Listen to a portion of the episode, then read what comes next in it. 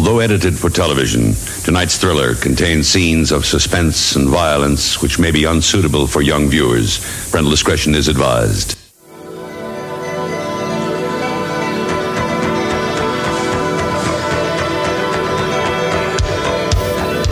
State of the art Japanese animation.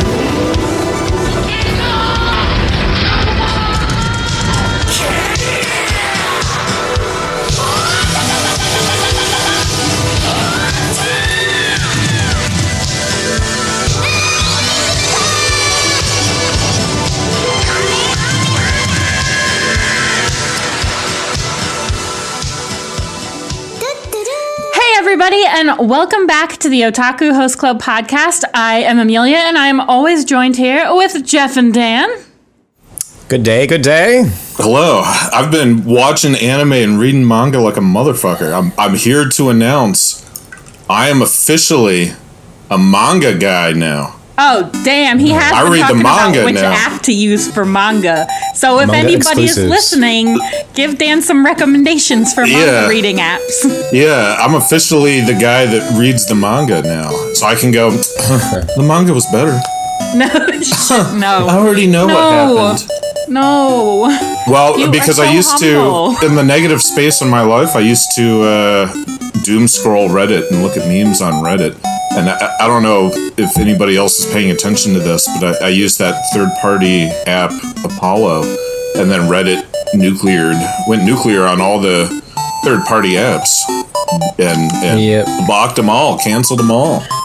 Um, so I got caught up in the like, well, I'm just gonna delete Reddit. I'm not gonna use Reddit anymore. um, and so to fill the negative space in my life, I I got subscriptions to Viz and to Shonen Jump. Um, and now I instead of scrolling Reddit, you know, on the bathroom or in the car or um, the when I wake up, Are you reading Reddit while you're driving? On the bathroom? no, well, like, don't you guys just sit in your car? No. Uh, I only feel- if there's a great song that I'm listening I to. feel or, like, I feel a like this is a very Baltimore thing to do. To like when you get home, It you is. just sit in your car for like twenty to thirty minutes. Yeah, for sure.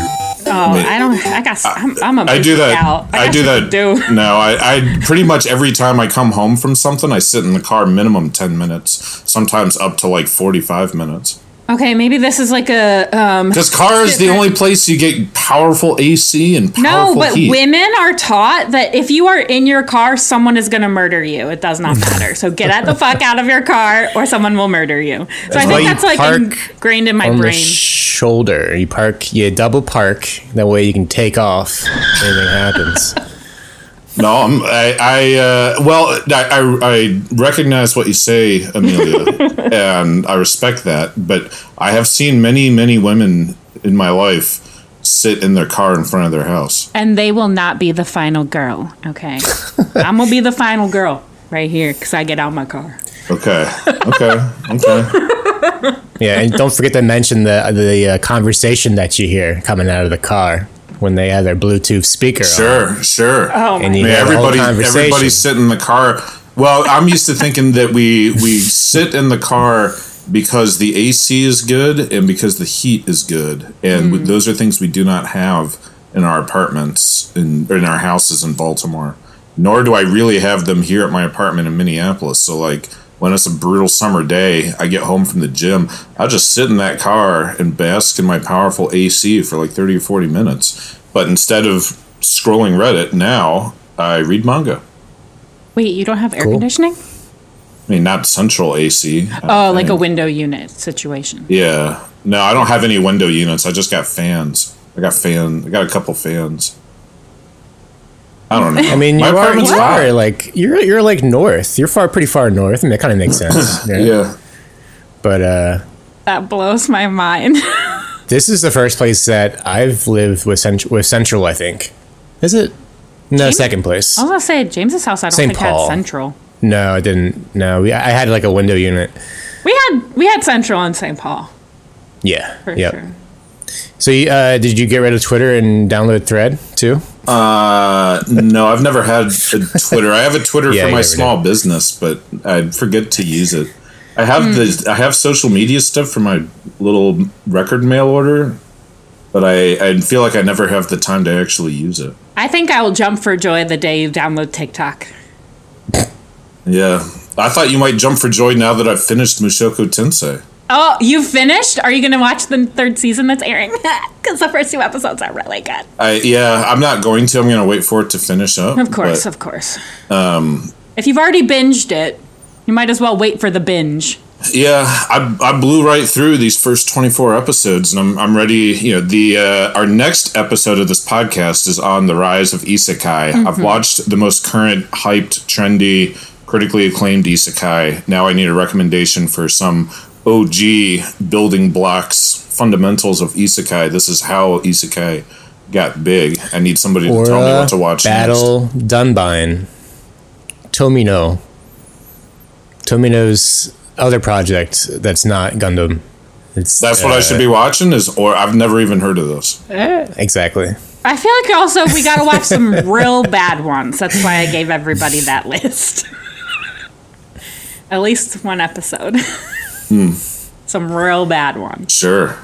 Yeah. You gotta- Or Battle Dunbine is just like Gundam, but isekai. Oh. Oh, that's cool. I thought that was Escaflowne. That too. Yeah, Escaflowne kicks ass. That's a good one.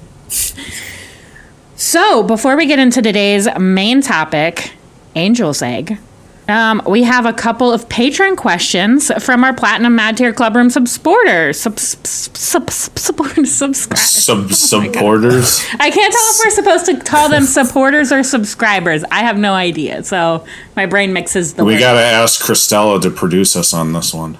Yeah. Um, okay, so from Knucklehead. What hobbies do you guys have outside of the obvious? I know Dan has his record thing, and it sounds like more work than a hobby. And I've heard Amelia and Jeff mention some light gaming here and there, but any like unique hobbies or like general hobbies that we haven't mentioned before?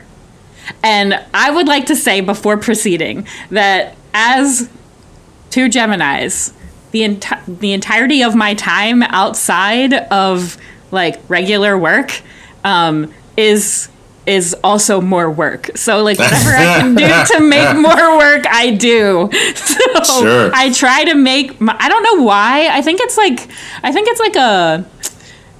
I want to say like a generational thing because I've we like of the time period that we grew up in. But like maybe it's not. But like anything that I can monetize, I try to monetize. So like, um, like podcasting. Obviously, I did YouTube for a while. Um, I did it. I had a YouTube channel. I don't post on it anymore because there's way I do way too many things. Um, that I try to monetize. But um, yeah, so I used to like collect anime figures for that. Um, and then I really was like, oh, well, I need to make money off my art. I went to school for it. I need to like get my money's worth out of my education. So then I started Lewd Drip. I was like, I can draw whatever I want, put it on whatever I want, and then get paid for that. But the only thing I think that I don't try to monetize is um, I do my own nails, which is kind of, which like everybody thinks is really crazy. Um, whenever I tell them that, because uh, I guess like people go to school for being a nail tech and uh, you know all that kind of stuff. So it is monetizable, but that's like the one thing in my life I don't monetize. Um, and I usually just like scroll TikTok for the newest, hottest nail trends, and then that's the thing that I do that week, and I try to replicate it as best I can. So I do my own nails. it's really girly and something I don't monetize. Not Yeah. yet. Not yet. Well, the the art of monetizing every activity, I think there's a little bit of generation to that, but I really see that as a symptom of capitalism more than a like, oh, this is this is just you know what young people are prone to doing or like what younger mm-hmm. generations are prone to doing. If they're prone to doing it, it's because capitalism has grinded us down so hard that we feel that we need all we need so much supplementary income because mm-hmm. our jobs don't pay enough to survive comfortably in the modern capitalist hellscape that we're in. And it's it's so you know capitalism has so twisted our worldview that you know anything like every everything we do needs to be ascribed some kind of monetary value because that's the only way we can process its worth. Yep. And I, I think that's really, In my brain, that is it. Yeah, and I to me I, I think that's and and you know I, I to me that's that's quite sad. I, I think modern society is in a really sad state for and this is one of the symptoms of of um, yeah the things that I don't like about the world that we live in. Um, and I really wish that it, it wasn't that way. When I think of my sense of utopia, it's that we free ourselves from the need and the desire to uh, monify everything under the sun. Um, that we move on to doing things not because there's profit to be made, but because there's satisfaction and accomplishment and emotional well-being to be gained, you know, to be earned. Did you know that uh, companies are raising their prices on purpose, not because of inflation, but just simply because Because they see can, yeah. an opportunity? Yeah. Uh, like gas is raising, but eggs are going up, or like whatever it may be. But also they're just raising prices because they can. Yeah. yeah, let's talk about And they're fucking eggs. us. On brand for this. the eggs that I like are I on sale this week, and they are six dollars and twenty nine cents. Yo, Free what the fuck? Ooh, I can't wait to eat my eggs. They make me feel so great. And I like them because they are very free range and organic and whatever. And you can look at the farm that the chickens, Right. chickens Whoa. hang Yo, out at, on. at six dollars per carton of egg, maybe it's easier to just invest in some chickens. That's what literally. Oh, I've been watching. Steven has been on uh, turning me onto this. It's called Extreme Cheapskates. It's like a TLC show that's on YouTube, most of it. And this woman gets like six chickens because of how expensive eggs got. This is back in 2014 too. And I just thought the entire time I was like, I feel so bad for these chickens. They're gonna get the most minimal amount of food ever. She lives in a fancy, rich neighborhood where I don't think you're even allowed to have like farm life, farm farm animals. And she had goats too because goat because milk is expensive. She's like, I'll just get some goats. And I'm like, oh my god, these poor animals are gonna be like slumming it because she's so cheap. She's not gonna feed them enough food. No. And I was like, I understand where you're coming from, ma'am, but I don't know, go to Aldi. shit's cheap at Aldi. No, well, I, I I talked on this podcast before about the chicken that randomly moved into my backyard, right? Yes. Yes. And that that uh, that inspired some newfound interest in chickens in me. My bandmate and his wife just got some chickens.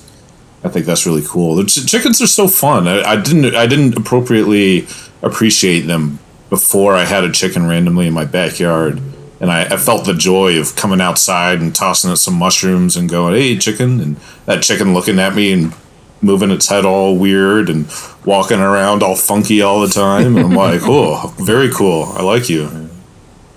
But what hobby do you do? Oh, yeah, hobbies. Well, I, I do feel like punk and anime, yeah, really soak up the vast majority of space in my life, and, and I- Right? it's uh, I do think it's funny that uh, Mister Mister Knucklehead notes that the record stuff sounds more like work to me than a hobby. In some ways, that's true. Uh, in other ways, is not true. I mean, I, I and I've, I've I mean I've always maintained or I've maintained for a long time that like if you really want to love something purely, don't get involved with it behind the scenes, uh, because certainly my relationship to punk has become so complex and so um, nuanced because I've spent so much time operating at a high level and seeing all the moving pieces behind the curtain. You know, I've I release records, distribute records, book shows, book tours, drive bands on tour, play in a lot of bands. I've traveled all over the planet Earth doing this kind of stuff. I've met bajillions of people in the game. And it's, you know, of course, I, I love punk, obviously. Nobody would do the things I do if you didn't fucking love it. Uh, but also, I hate it almost as much. it absolutely like puts. I want to put my head through a wall on pretty much a weekly basis from some new bullshit that's pissing me off. And it's uh, you know you only hate something so much because you love it so much more. But you know if you really want to just have that pure love, don't don't get involved in it. Haru's doing something crazy in the background. Nami's attacking Haru. Dan, I feel like um, traveling is your hobby, though. You do a lot of traveling. Yeah, I do a lot of traveling. Uh, if anything, if if there was something that was more a hobby, I would say yeah, food. I'm, I'm a low. Oh, I'm a low key basic Foodie. foodie. Yeah. um, I've- I'm waiting for your foodie Instagram to pop up so I can follow your barbecue road trips. Eric wouldn't let me do it. Eric would Eric would slap that phone out of my against, hand. Yeah. against policy. It it's against against policy. Yeah. Okay, okay. But actually, it's it's better. Eric and I have talked about this. We we have decided it's categorically better that we don't do stuff like that because it's so much easier to get people to open up. Like when we go to these barbecue restaurants, we, we're a lot of times we're talking to the pit masters, we're talking to the owners, we're talking to random people um, around in in the restaurant, and it's so much easier to get these people to open up and talk to us and be candid with us and spin these interesting yarns and, and really teach us things because we're not putting them quote on the record. You know, we're not filming, we're not documenting, we're not going to repeat You what they to- say necessarily. Mm. We're just as You we need to dye tell your hair blonde, and Yeah. then you'll be okay. well, Hey everybody, I'm Guy Fieri and we're rolling out looking for America's greatest diners, drive-ins, and dives. and wear Yeah, collared we- shirts. Yeah, we, we just tell you know when people ask, we just tell people we're two hungry dudes. you know, we're hungry. That's why they're oh why why are you why are you in Valdebluff, Arkansas, getting pies from this grandma out of her kitchen? We're hungry, man. That's why. Two Hungry Dudes podcast. Yeah, Just, just, just bring your, your phone out. You know, record them. Don't have to say anything. yeah, No permission and no, no, no permission needed. You just do it. yeah. Well, What yeah. about you, Jeff? Oh, Uh, I don't know if Dan was finished. Dan, you finished? well, I, I was gonna say if, if I had another hobby, it would be the gym. I don't. Maybe that qualifies Gym as is a not hobby. a hobby. It's a lifestyle. It is. I do It's go to the, Yeah. I do go to the gym five days a week though. I For- don't think gym's a hobby. It's for your. It's for your fit. It's for your health. It's for a lot of your things. Yeah. Uh, I was gonna say working out. No, I was kidding. Um, but uh, no, I, I think cooking's become sort of a hobby in the last, I don't know, four or five years. Um, used to do the music thing. I've I've slowly moved out of making music as a hobby. Um, not not intentionally, just uh, lack of desire, inspiration. I don't know. I'm not sure. I think I need like a new setting, like a new place, a new something. Uh, maybe this is me saying I need to move out of Baltimore. I don't know, um, or out of the country. um, yeah. What else? I haven't, you know, I haven't made art in a long time, like visual art, but that used to be my go-to hobby. Um, yeah, gaming here and there. It's funny because, like, you know, you get home from work, and the time that you were allotted, you know, to cook, maybe work out, It's not enough time. Yeah. you know, Yeah. And then so you know you gotta you gotta go to bed, or you or you just get like four hours of sleep, which is unhealthy. I can't. But yeah, Oh, I I, used to be able to. I actually got another. Actually, I, I got another distinct hobby uh, as I'm thinking about this. Beyond being a casual foodie, I'm also legit into TV, and beyond just watching anime, I watch a lot of TV, and I talk about it and think about it. You know, uh, whether it's the trendy, hyped Game of Thrones or, you know, like going back, watching Oz, The Sopranos, trying to understand how television has, has taken the track that it has and has um, become a more elevated art form than it was, you know, 50 years ago. Um, but yeah, I would say that I am definitely a TV guy. In in a similar way, some people are movie people. I don't really watch movies at all. I, I watch Just a movie person. Yeah, I'd probably watch a lot more movies if I wasn't watching anime. It's like a, it's, uh, well, kind of a trade off, Hmm. you know. Give and take. Yeah, exactly. When you get tired of anime, you watch movies. I need I need something real. Yeah. quote unquote real. Honestly, kind of the same. um, I love reality TV, but I also really love horror movies. So those would be the two things that I watch besides anime. Yeah, I've I've. You ever watched Below Deck? No, Yes, is that a is that actually, a I have. It's a reality TV series okay. where they it takes place on a yacht All right. And you follow the lives of the yachties, the Okay. uh, the deckhands and the the um stewardess. Okay. the stews. Yeah, it's it's it's it's great. I it- up until a point, and then it becomes very repetitive and sort of like this. As feels a they little too structured. yes, as they do. I, I got about four seasons in um, on through Peacock. Uh, streaming service. I was like, I'm going to cancel Peacock, and I just kept watching this fucking reality TV show. And I don't feel good about myself, but I do feel good about myself because these people are fucking awful.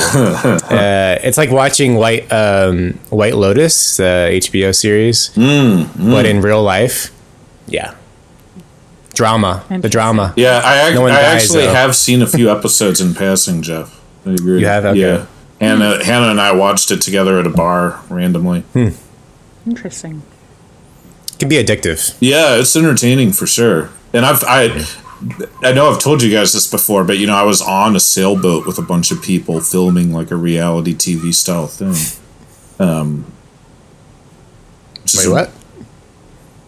Yeah, when I that was my my first internship with the U.S. State Department. They put me on a boat for a month with a bunch of Israeli and Palestinian teenagers and told me to film them reality TV style. Whoa. What? Do you have Yeah. any film experience? No, Do you have any? Do you, like what? That seems yeah, I never told you guys about that. no, No. literally Oh, never. Literally Okay. never. There's a I long- don't believe you now. no, this really happened. It was really I bizarre. need um. I need the receipts. Yeah. I've looked for it. I I could try looking for it on the internet again. Um, it's not on YouTube, I don't think. Um, but yeah, this was. Uh, I don't know. Should I tell this full story? So, We don't have enough time. Damn. You're all right, I'll maybe I'll tell the story in the Discord. But anyway, I was on a boat. Bonus content. I was on a boat for a month with three with a yeah with a bunch of with three Palestinian, three Israeli teenagers, a billionaire guy, my boss, and one dec- uh, decky or, or whatever the term you were using, Jeff. One like hired hand that helped operate this sailboat we were all on. And I was walking around with a video camera filming these people for a month. Yeah. Hmm. Interesting. Fascinating. Okay. Well, thank you, Knucklehead. He also said, "Thanks for making my rides to and from work 100 times better. Hope you guys Aw. are having a good one." No, thank you. Cheers. No, thank you. We're Yes. just here for the Israeli TV shows. okay, and our second question comes from FSM Radio. What tropes do you love and which tropes do you hate in anime? Like, what tropes do you miss and wish could come back, or what tropes do you wish would stop existing, etc.? This question could also extend to character archetypes. Yeah, that's a good question. I hate the uh, weak-willed girl that can't do anything for herself. That one I just don't like. I just really don't like it. Can you I give like an example or two? Um, like, um, I don't know. Come back to me. I'll have to find out. I have to figure that out. Just like, um, what was that? What was that one? There was one last season or two seasons ago. The angel next door spoils me rotten. Um, this girl, like, is so, it, at school. She's like this angel. Nobody wants to like touch her. She's like porcelain, can't not that she can't do anything for herself, but like you know, she's like the epitome of like an innocent. Um, I don't know how to how to describe her, but anyway, so like girls like that that are like that boys want to do everything for hmm. because they look like they don't need help or like they look like they need help because they're weak and you know stuff like hmm. that. I don't like that. I like mm-hmm. strong women. I like kohaku from dr stone. I would hmm. much rather watch kohaku beat up a bunch of people than watch a girl not be able to open up a jar of pickles you know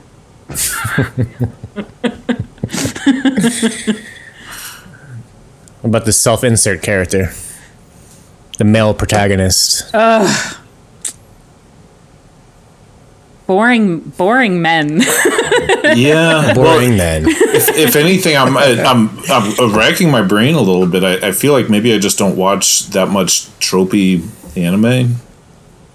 Uh, I but I I do agree that like yeah I, I don't I I don't like the trope of the like blank slate totally blase useless male lead that somehow has every woman in the vicinity interested in him despite not really like having any particular redeeming qualities or anything so attractive about him.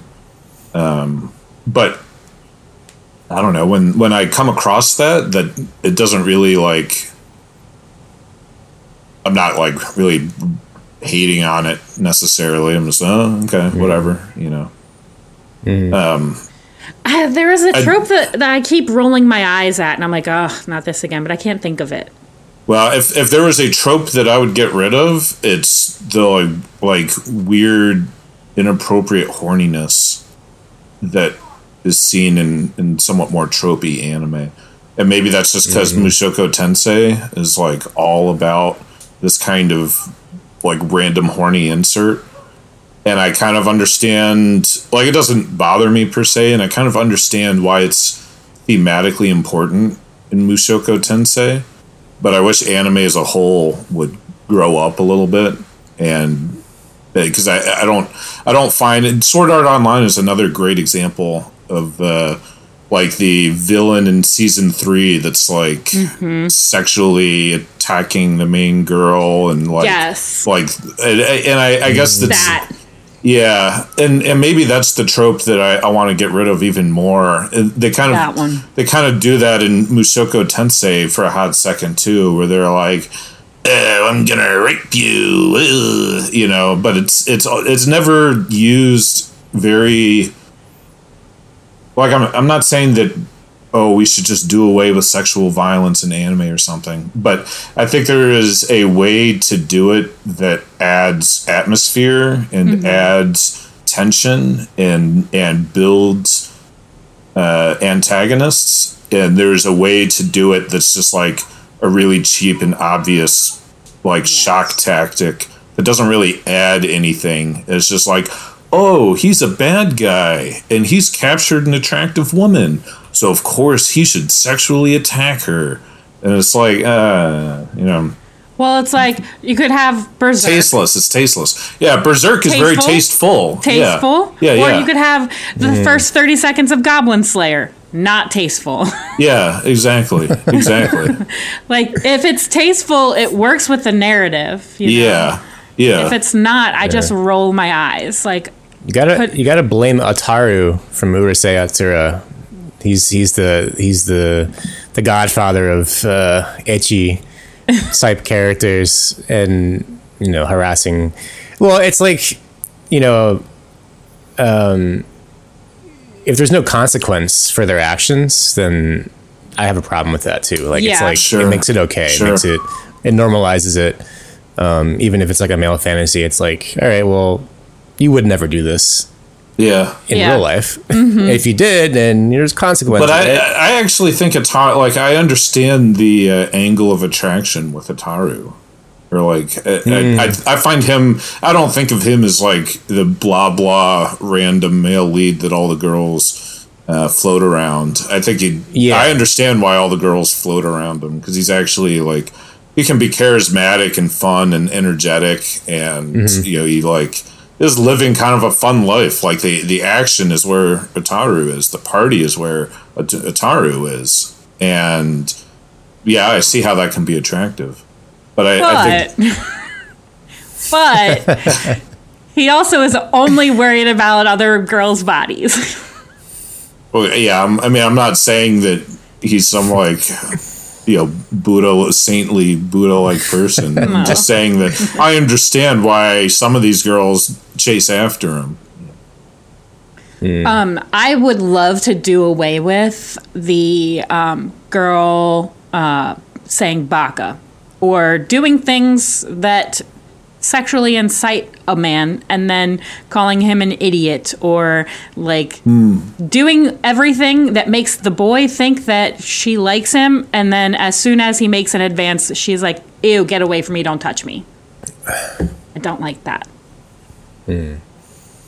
either Like playing hard to get. yeah, it's like not even hard to get. It's like I'm not ever I don't ever want you, but I'm going to flirt with you and make you think that I like you. And then when you actually advance me, I'm going to get mad about it. I got Yeah. one more. Sure. Okay, go ahead. One, the one big one, since we're watching a lot of isekai, uh, the male protagonist being hit by a car because they're Oh. trying to save a dog or a person, and then they get hit by the car and they die or whatever. Yeah. And we, we've we've we've seen it in uh, you know as back as back as early as um, not Fushigi Yugi. Um, um, no, I'm drawing a blank on it. Um, Hunter x Hunter's pr- uh, previous creators' work. Um, mm. What the fuck? Yu Yu Hakusho? Yeah. Ah. Jesus Christ. That one. Mm, That one. How did I know that? Yeah. Well, this is this is the truck coon meme. Truck right? You yeah. don't like Truck-kun? Yeah, hmm. Mushoku Tensei got some truck-kun going on, and that that at watching Mushoku Tensei, I, I had that exact thought that like, oh, this is where truck-kun meme comes from. It's Shit like hmm. this. Mm-hmm. There's a million one ways to die. You don't need to die from a, a moving vehicle. It's like are like everybody in Japan just like unaware of where the road is and how many cars are driving hmm. on it. And you know, it's, it's it's interesting that you say that because even even in stuff that like think of Orange, I'm thinking of Orange specifically. The mm-hmm. the one of the main characters was planning to commit suicide by jumping out in front of a car, mm-hmm. and it's like, man, they're they're really fixated on the idea of people getting hit by vehicles. Mm-hmm. But If it's not a car, it's the subway train. And maybe I mean, could this be because they don't have guns to shoot each other with, or, or like get shot with? Honestly, yeah, probably. Pro- because how else are you like could you imagine stabbing yourself to death? Well, yeah, people hurt. do it all the time. They slit That their would hurt. wrists. It's the truck is I assume, I guess, like quicker and Yeah. less painful. I don't know. But it's a hell of a lot more traumatizing for the people driving it. And it's a terrible, hmm. terrible thing to do. They should do a series where they follow the driver's life after they kill the person. Oh my Oh, god, I know. dude, That's yeah, what I that'd be a think every one, single yeah. time. the poor people that that like get caught up in in them. yeah. Crazy. Hmm. Not And and well, that this is also making me think that because I'm I'm used to thinking in reality, what people in Japan do is they jump in front of the train, but maybe you're not allowed to show that on TV because it's too like encouraging. If you understand what I mean. Oh, yeah. Yeah, yeah. Mm-hmm. Yes, Amelia. I was trying to think if there was people like I, and there was an anime that I was watching recently where they jump off the roof. I don't think you really see people doing that very often. Was it Garden of Sinners? It's usually truck-kun. Um, I don't feel like it was. Oh, you know what I saw on Friday? I saw the new Psycho-Pass movie. Oh. I didn't know it was out already. I saw it. Yeah, I saw it in theaters. There were two other people in there. That sounds about right. And here's the, I, I was really thrown by that because there were all sorts of like little goth alternative looking younger people uh, in line to get movie tickets, and I was like, "Oh, all these people coming to Psycho-Pass. Hell yeah, this shit gonna be popping off." They weren't going to like they weren't in the Psycho-Pass screening. Where the fuck did they go? What were they seeing? I have no idea. Why would you see something else? I don't even Mission know. Mission Impossible. They were seeing Mission Impossible. Maybe I, I don't even know what's in theaters. but yeah, new Psycho-Pass movie was really Barbie. good. If, if you're if you're a fan of the franchise, and I, I think you I think you should watch it only if you're a fan of the franchise and you're relatively caught up with it because they spend a meaningful amount of screen time on the season three characters that um, I don't like as much. But if you're a fan of the franchise, it's it is worth every penny just to see the last ten minutes. Last ten minutes, absolutely incredible. Elevates the movie from being solid to being really great. Huh. Okay. I'll have to check my uh, listings, see if it's in Baltimore. Okay, second part to the question. Additionally, have you ever been to any international conventions, or Yeah. are there any international conventions that you have as a bucket list item? I've been to uh, the Middle East Comic Con in Dubai. That was cool. That was very cool. Uh, it was not meaningfully different than American conventions in a broad sense. Uh, I think it was a little bit less like panel. I mean, it was a little bit more like just a giant shopping mall with some celebrities, more so than having panels and video rooms and all this kind of stuff. Uh, or at least that was the impression I was under. I was just there for a day. It could be that I just didn't understand the schedule correctly. Um, but yeah, it was very cool, and I was really impressed with all the uh, extremely rich native Emiratis that were slinging these, you know, hundreds and thousands of dollars costing, uh, you know, big anime statues and uh, big figurines. I took a lot of pictures and texted you guys these pictures at the time. Yes, yes, he did. Um, But yeah, it was very cool Bucket list uh, international conventions? for me. no. None? Okay. Um, what? well, the uh, I mean, do you guys? Do you it like guys? uh, yes, I have some. Oh, because you know when I I guess when I think That's so crazy. when I think of the convention, maybe maybe I'm I'm filtering this through my own sense of what I want out of conventions. Because when I think of the convention experience, I think of going to panels. But if all these panels aren't in English, they don't really do very much for me because I can't Yes. understand what they're saying. You are a very big paneler when you go to conventions. Yeah, Yeah.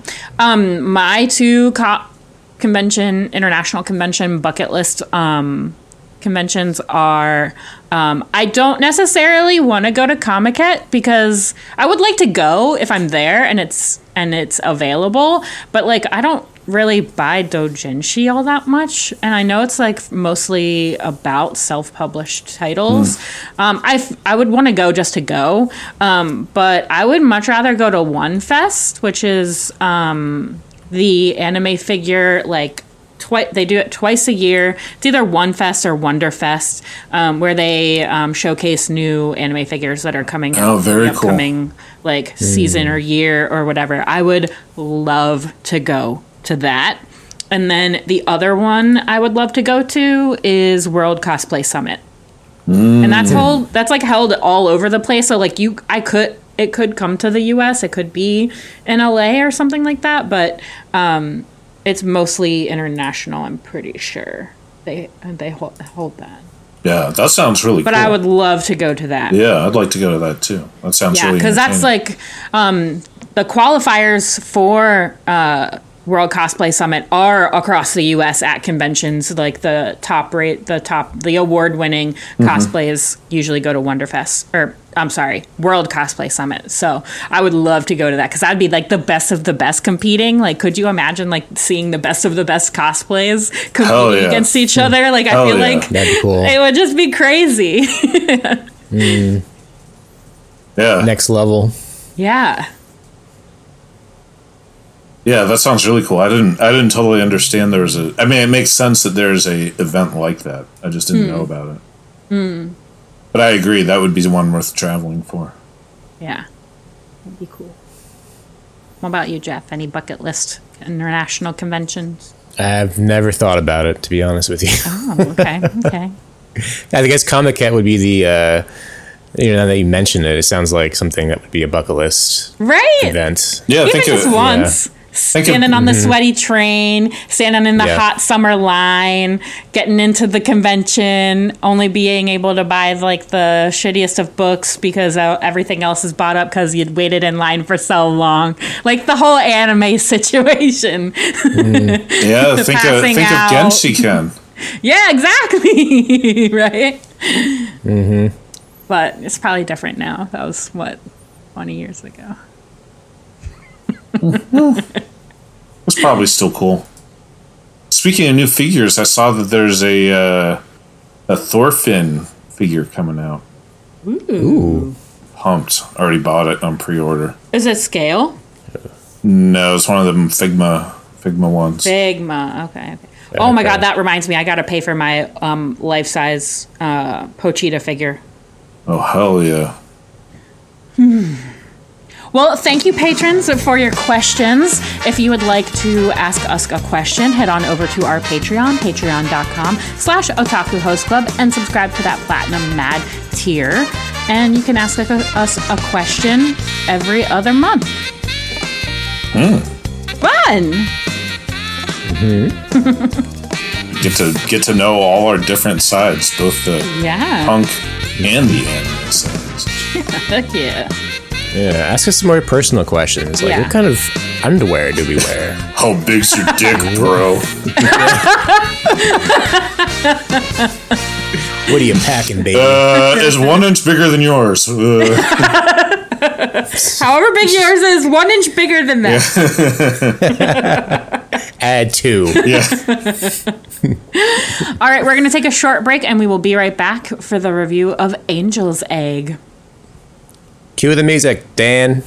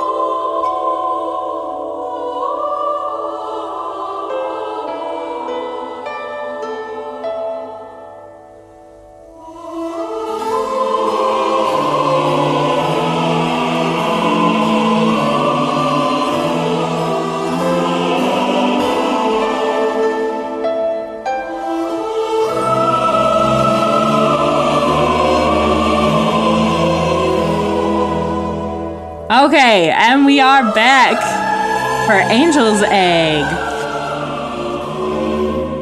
Bum, bum, bum. Yay. Yay.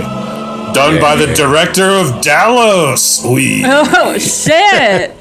Relating it back. Go listen to the OVA episode. That's what. That's my new What? thing. Whenever uh, uh, uh, I'm trying to, it's not my new thing. I've I've always wanted to make this my thing to like reference like whenever I meet somebody. whenever I meet somebody that's known for something, try to, to like greet them with uh, and reference them being from something like way more obscure and not as nearly as cool or interesting. like you meet Mamoru Oshii and you're like, oh, you're the director of Dallos. Very interesting. Sick, bro. nice just give you that- horses. Give you that look like, uh, what are you talking Or like about? bro? like you meet Arnold Schwarzenegger and you're like, oh, the bodybuilder, very cool, you know. And it's like, yeah, but he's like known for fifty thousand other things that are way more like high level and and illustrious and and celebrity. But You're known for pumping iron? Whoa. yeah, Yeah, so angel's eggs. Eggs, egg. The angel's egg. oh my god. Yes. Uh, So this, th- so what? I, I kind of curious though because I, I don't remember why we were talking about this. Because it was But- on your. I would like to know that as well. Je- the Angel's Egg was a Jeff, um, a Jeff idea on our list of episode ideas. okay, perfect. all right, thanks for reminding me because I, I can't recall, and I, I was not I there for the watching it. discussion, and I was like, what? And we got the text. It was like Angel's like this week, and I was like, okay, I will do my homework. Yeah, we were trying to to get the right balance between each of our ideas from the Okay, idea yeah. list. This was Yes, on, okay. on Jeff's uh, list on the idea list. It It's is. also up there. So on- why the in terms fuck did you want to watch this, Jeff? Well, I, good question. Great question. I needed to rewatch it. That's why.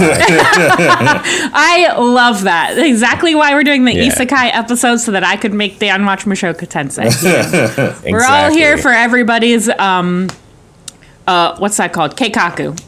Yep. Yes. Yep.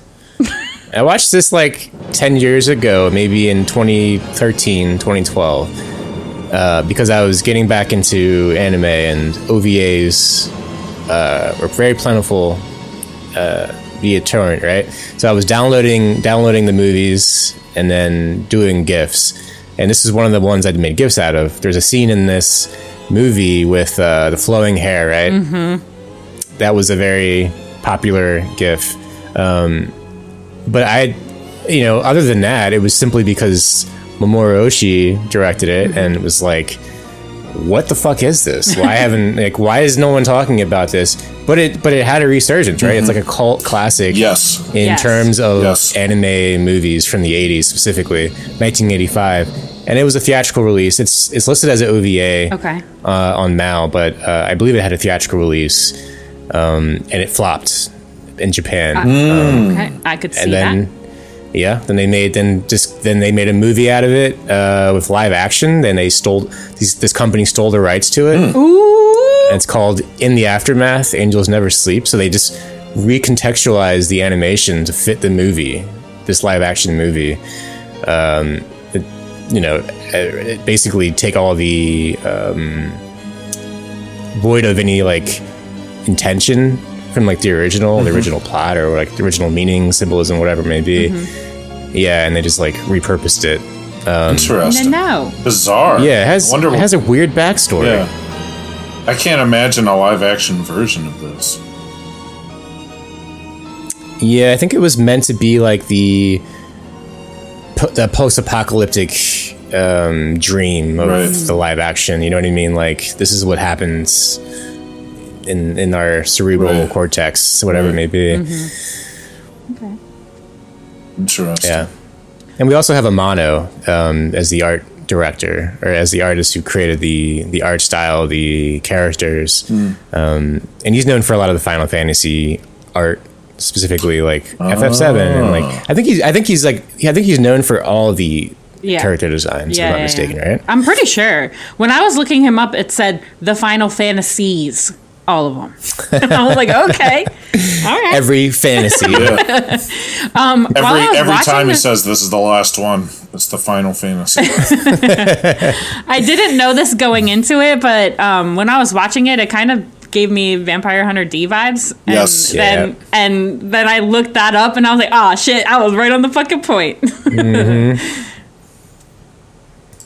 Yeah, Yoshitaka Amano is um, he's he's in he's in uh, in demand for sure. He even did this like 3D animated Netflix series. Uh, it's like it wasn't Extinction. Maybe it was Extinction. I can't remember the name of it. I watched like three episodes. Total garbage. Annihilation? No, I'm No, that, that's, that's a a, movie. one. That's a movie. that is something different. Never mind. yeah, I, I take it back.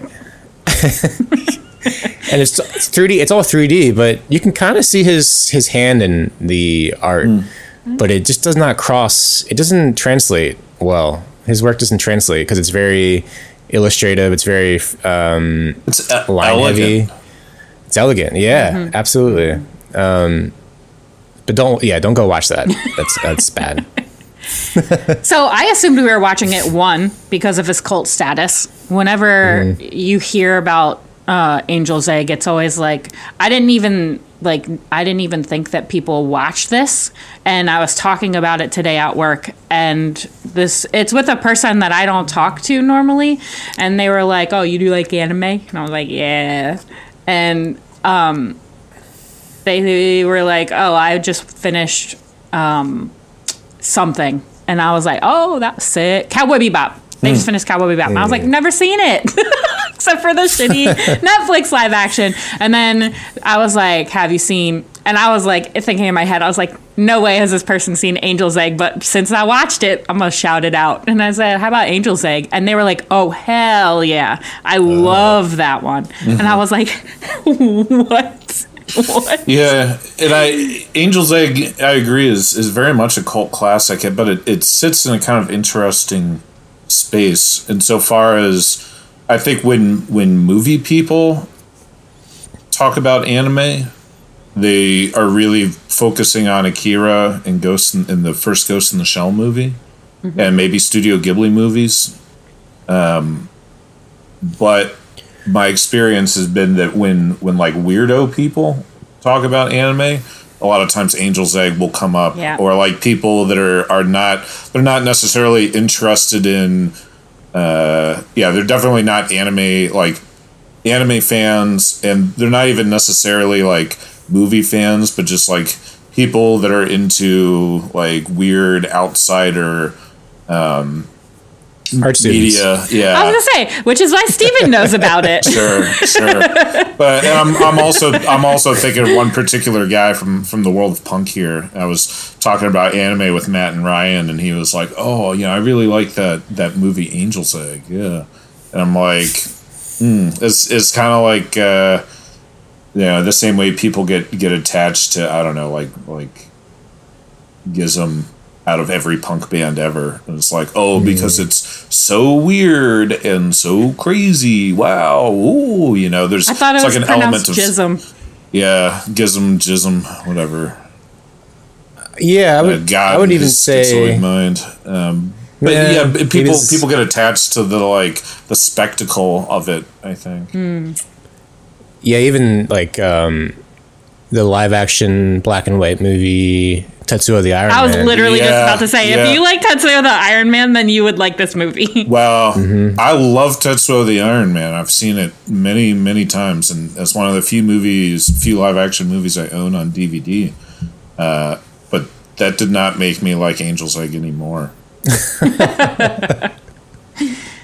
that I, right, not so- that I disliked Angel's Egg, but I was kind of like, yeah, I'm, I'm dumb. It's not. I need I need narrative spoon feeding its themes to me. I don't need uh, like I, I can't suss it out on my own. I thought for sure, I thought that you might be able to make a lot out of it that isn't given. Yeah, maybe if I thought more about it, but maybe I've become intellectually lazy in some way. You know, because like Vinland Saga for sure is like I'm I'm deep in season two right now, and it's like oh it hits me over and over, and I'm like ooh it's so smart, it's so deep, it's so meaningful, wow. But and I I think Angel's Egg probably has as much to say as Vinland Saga, but because of its lack of narrative and character, uh, it just kind of it, it's too dense. Like it, I, I I don't want to expend the mental energy to chip away at it to find what's what's inside the egg. Hmm. Hmm. I think it's. This- oh, go ahead, Joe.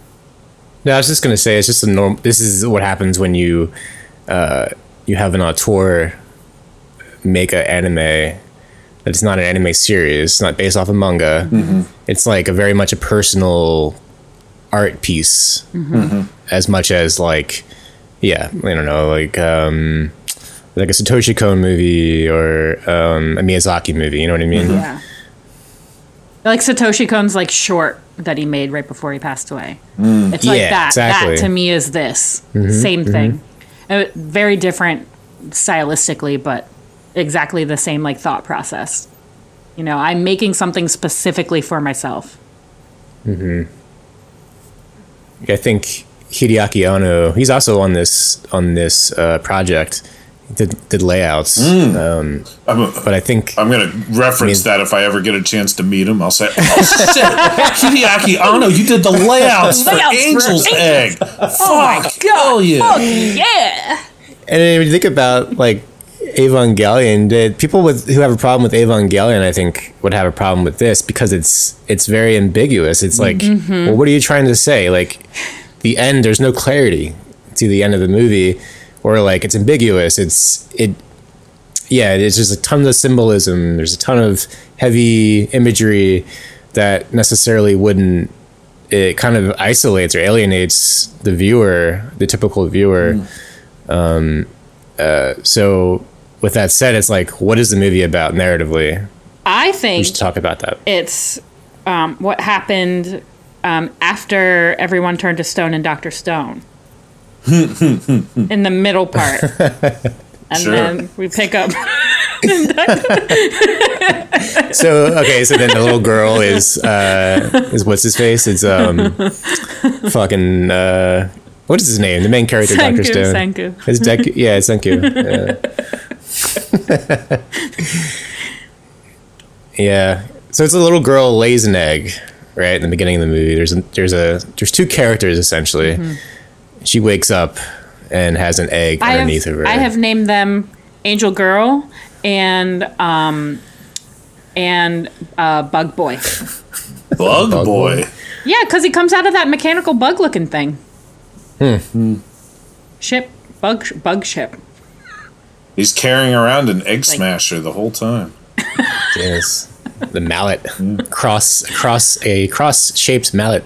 Uh, wait, I, and I want to uh, before we, we go further, I want to defend Evangelion makes total sense. I just want to Okay, say, but there are very sense. long, long scenes that nothing is happening where there is no sound, It's art. and it's it It's is art. art. and I'm saying both of these It things all are makes art, it, it, and it, that's it why narratively it makes makes sense, and it thematically is is you know Evangelion like because when you say that oh people that didn't like how confusing Evangelion was are, are not gonna like Angel's Egg, and it's like. And I'm I'm thinking about how much I, I just absolutely adore Evangelion and how much time and energy I've spent thinking about what it all means and how it all fits together Yeah, yeah, yeah. Uh, and I don't know if I am not doing that with Angel's Egg because I'm older versus like when I was really like spending lots of time reading about Evangelion in college, uh, or if yeah, I guess I mean Evangelion just resonates with me more because it's got giant robots and Angel's Egg doesn't. There's less to sink. yeah, maybe it's a bad comparison because it's like apples and oranges. You have a 24 episode plus TV series with movies Yeah. and you know a whole um, world built, franchise built around it. Whereas this is more like a singular movie, hour and 11 minutes. You know what I mean? Like Yeah. it's sort of a, it's like dessert. Maybe, bef- or I don't know. It's like an appetizer Sure, for something sure. that could be bigger. Anyway, I'm sorry I interrupted you. Uh, no, it's it's. I mean, uh you could sum it up as essentially this girl walks around, right? She walks around with this egg. She's protecting the egg. There's a guy trying to crack that egg, who baby. is a messiah messiah kind of figure who's trying to crack the egg. Yeah, and and uh, potentially is uh, Noah, right? Well, uh, from from, but that's like up for interpretation. Right? Yeah, well, he he eventually cracks the egg, but it wasn't Mm-hmm. his purpose from the jump to crack the egg. And so far as when he first encounters the girl, she has left. She forgot the egg at the water fountain, and then he gets the egg and brings it back to her. And he could have cracked it at that juncture if he wanted to, but Did he? Did she He forget chooses it? I thought to. he stole it. I thought she like left it out. I think she for a f- second, for a second, like to drink some water. I think she forgot it. Be- well, because she got scared and she ran away. Oh, oh, oh. And in, in the rush, she forgot her egg, and the guy comes, picks up the egg, and gives it back to her. And mm-hmm. then, you know, 40 minutes later, he randomly decides, oh, now is egg cracking time. I knew I was carrying this around with me for some reason. Cracks that egg right open. Yeah, so it's like, well, what is the purpose of the movie then, right? What is Well, it, Is it simply to What is you it know, it's- saying? a YouTube explainer video told me that Oh it's all God. about faith. Yeah, yeah, gotta yeah. Well, Sorry. before we get in, before we get into that, Nice Limp Bizkit. what did you think it was? So when your first initial impression was like, what the fuck just happened, right? What is? Well, I, I thought it was about uh, more about like identity and, and value structure. That like when because when he says that, um, you know, the egg you have to protect the egg. That the egg is, uh, you know, something that you have to hold close to you and hold dear to you, and you can't just let other people crack it crack open into it. Um, and the girl, he won't the girl will not tell the guy what is in the egg and won't really entertain discussions about the egg in a meaningful way. And I, I thought the egg was like identity, value, you know, your your mora- like morality or something like that. That was my initial impression, but I was wrong. YouTube told me it's about faith. I thought it was like about the ritual because there's a lot of a lot of like repetitiveness to her life and like um like living in the world that she's living in it kind of seems like you have to stay grounded with those types of rituals to survive so i was like thinking oh these are all of the things that she goes through to survive in this world and um, the egg is part of it and it's it's the thing that drives her to continue living in a world where seemingly it doesn't look very fun. Until you talked about Noah and the ark, and I was like, I'm checked out. I'm out of there. I'm out of there. I don't know. I don't know what it is about. Like I, I've never, even as hard as my mother has tried to get me to be a spiritual and faithful person, I just cannot get into it. Don't know what it is. Oh, that's fair. My mm. brain, it, it, it's like a block. The wall goes right up. Something else happens. Yeah, I think that's fair, and, there's certainly in in the landscape of human existence, people are really judgy about spirituality. You know, and, and not even not even like religious nut jobs, but I'm I'm saying that if you don't have an interest in spirituality in a broad sense, people I think that oh, there's like something weirdly wrong with you, huh? That's I, I think that's not so common in the USA, but it, I think it's a lot more common in a lot of places in the world where they're kind of like doesn't not as concerned necessarily with what religion you are, but that you have some kind of religion, and if you're not having any kind of re- religion, they're like, huh? Like, I think what that's the fuck do more- you believe in? Yeah, like mm. that's a more current thought, but like growing up, at least until you know the 2000s, people very much cared if if you were religious or what what denomination that's you were. At least in at least where I grew up, that was like you know there's a church every mile. You know, Well, yeah, but a lot, of, and and that's I mean that's extra true in Baltimore, where where you know in, in our neighborhood, there's uh, especially especially in, in my specific neighborhood around Barclay House and 7-Eleven House. There's multiple churches every block, but all that shit's a tax scam. That's not about religion. It's about tax scams. um, but yeah, I also just don't really care about religion or I mean it's a cool hobby, but it's not really for me. And yeah, I- and spirituality in general is like yeah, I'm, I'm a lot more concerned with what I'm going to eat for breakfast than I am with big vague questions like spirituality.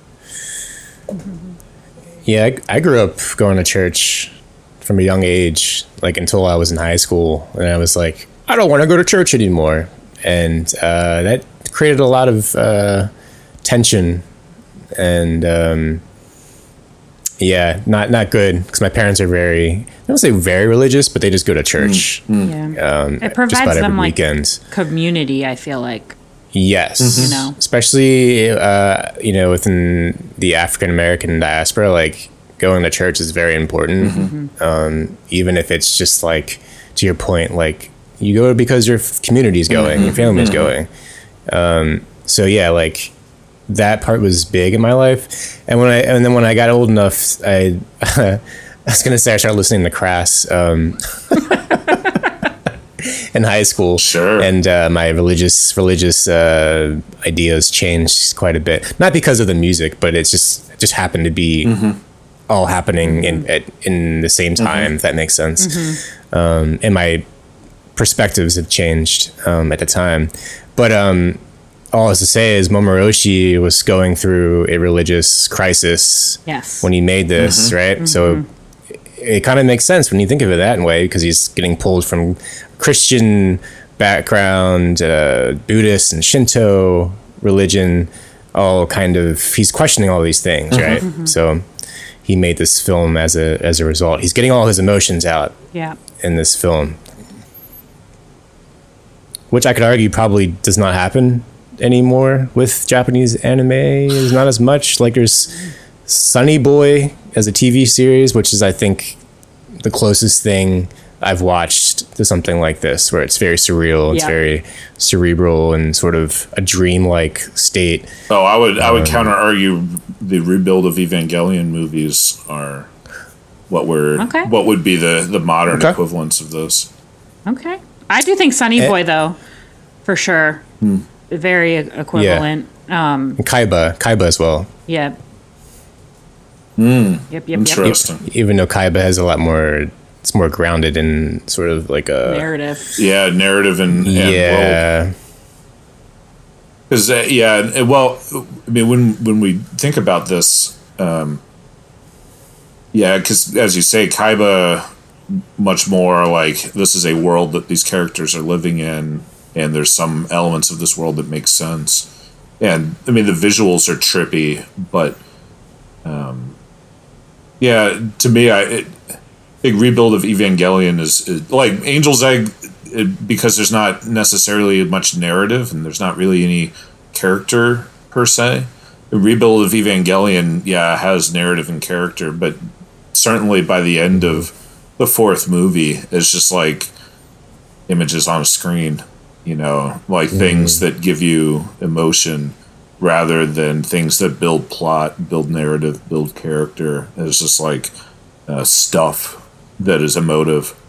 End of Evangelion movie is that way as well, where they kind of abandon the sense of uh, story and just go straight for you know an art film style visuals that give you emotion and, and create an emotion they're trying to impart upon you. Um, and I, I think Angel's Egg, yeah, much closer to that. That this is supposed to be something that, that is giving us emotion. But I don't know. Maybe that's not true. Because it's it's all super metaphoric, right? Like they're talking about Noah, then they're in an ark, and all the big fish is supposed to be about blind faith and how you keep trying to capture, you know, reality through faith, but all you do is wind up breaking all the windows and smashing up your city. And this is how religion leads to bad things and wars and shit. Wow, thank you, Oshii. It also kind of reminded me of Fantasia. Yeah, I was thinking the same thing. I'm like, this is Fantasia, but anime. Yeah. Yeah, the first, like one of the first uh, shorts in that was The Sorcerer's Apprentice. yeah. Mm-hmm. Yeah. Which was really good. And Scared you the think about shit the out of me when I was a kid. Yeah, same. And you think about the water, Yeah. bringing out the buckets of water. yep. Maybe think, maybe think parallels of like the glasses, the glass beakers, beakers that she was filling up, Yeah. and setting down the spiral staircase. Yeah.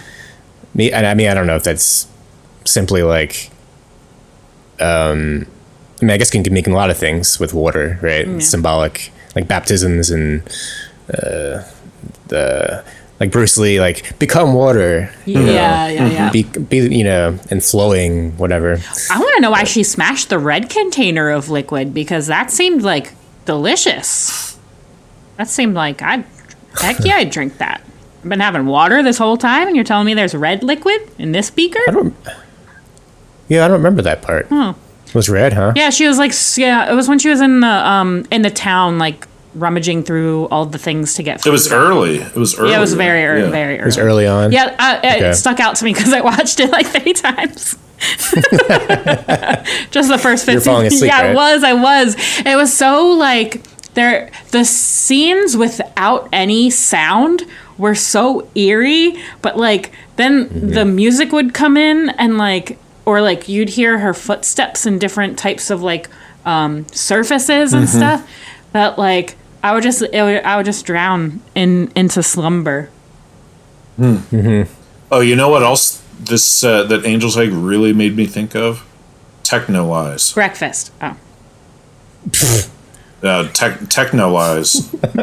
and I, I think Texhnolyze also a, a kind of modern equivalent to Angel's Egg for being a little bit less about narrative and character and more about metaphor and, and imagery. And in the same way that Angel's Egg has these like big shots of space, you know, of kind of nothing. Texhnolyze also, like first episode of Technolize, it's like 10 minutes before anybody says anything. It's just a guy walking down a giant stairway. Hmm. Yeah, I watched the first episode of that and uh, I didn't get past it. Not because I didn't like it, but because I did. I was like, I need, I had, was checked out mentally. Sure. Yep. From I think we had reviewed something prior to that, and uh, I wasn't in the right mindset for it. But yeah, I was. I you're right. It, just, has this vibe, this mood, ambiance. Yeah, and I, I love. I love Texhnolyze. Now I'm feeling like why do I love all this stuff that's similar to Angel's Egg, but Angel's Egg itself just didn't really do much. for I me. think I think I think the the thing that I keep hearing from you is that you've been with the series for a long time. You've rewatched things over and over again. Mm. Oh, I well, think that's true. Yeah, and also being in the right mindset because there were times I tried to watch this where I was not in the right mindset and then as soon as you started progressing more into like the quote unquote like plot or story or like whatever they were actually getting at I was like checked out at that point because everything prior to that was slow and like um, just basic sa- basically like soundscapes and stuff. So mm, mm. getting into the plot i feel like is something that comes with rewatching it again and again. Yeah. you can it's mm-hmm. like it it's like you know Fooly Cooly the more you watch the more you understand about Yeah, the things that are happening Truth. you know yeah, yeah. the more you can infer you have a little bit more information you know, Shit, each maybe time you maybe I, it. yeah, maybe I need to rewatch Angels like a couple more times over the next couple weeks. Mm-hmm. Get my head around it more because I yeah, I'm I'm uh, uh, that's a really good point that you brought up, Amelia. I'm also wondering as we talk about revisiting the plot is is Angel's Egg just too sparse? Is there just too little to sink your teeth into to to uh, be enjoyable. And I, I'm thinking about this in the way that you know Evangelion has a lot to sink your teeth into. It's just narratively complex, and Texhnolyze doesn't exactly have a lot to sink your teeth into, but it's got enough. You know, there's there's a lot of parts where I'm wondering like how how this all functions on a practical level uh, and I'm I'm mentally wanting to fill in the gaps, and I want to understand the world of Texhnolyze. But Angel's Egg, I'm looking at this like, why are there tanks? Why is that guy riding on a tank? Like, where are the tanks going? Nothing about it makes any sense to me. I'm not saying that it should. Uh, I don't. I realize I'm, I'm kind of ragging on it, but I don't think there's anything wrong with Angel's Egg. I think it's great. I think the problem is with me and, and what I want out of um, out of what I'm watching. I want it to make more sense, and Angel's Egg maybe is is too sparse and too distant from sense. This is everything I want out of art and anime, Oh hell yeah, animation. hell yeah! yeah Yeah. i was watching it i was like this is jeff This is this encapsulates, yeah, encapsulates, encapsulates, encapsulates my uh like my need for like expression or like to um yeah like everything you know and I I studied animation for a couple years at school and when I was researching and learning about different animators this is the kind of thing that I would try to replicate. Um and there's a whole like film uh, genre, especially in the period of like 20s, 30s, 40s, um, specifically like German expressionism in German film, which is more like live action, but that really influenced a whole generation later visually, like Blade Runner or um, Alfred Hitchcock, like you know those sweeping shadows and these long um, landscape uh, type shots of contrast, like um, that's really impressed. That made an impression on me um, in my teens uh, and like later on as an adult. But like, there's something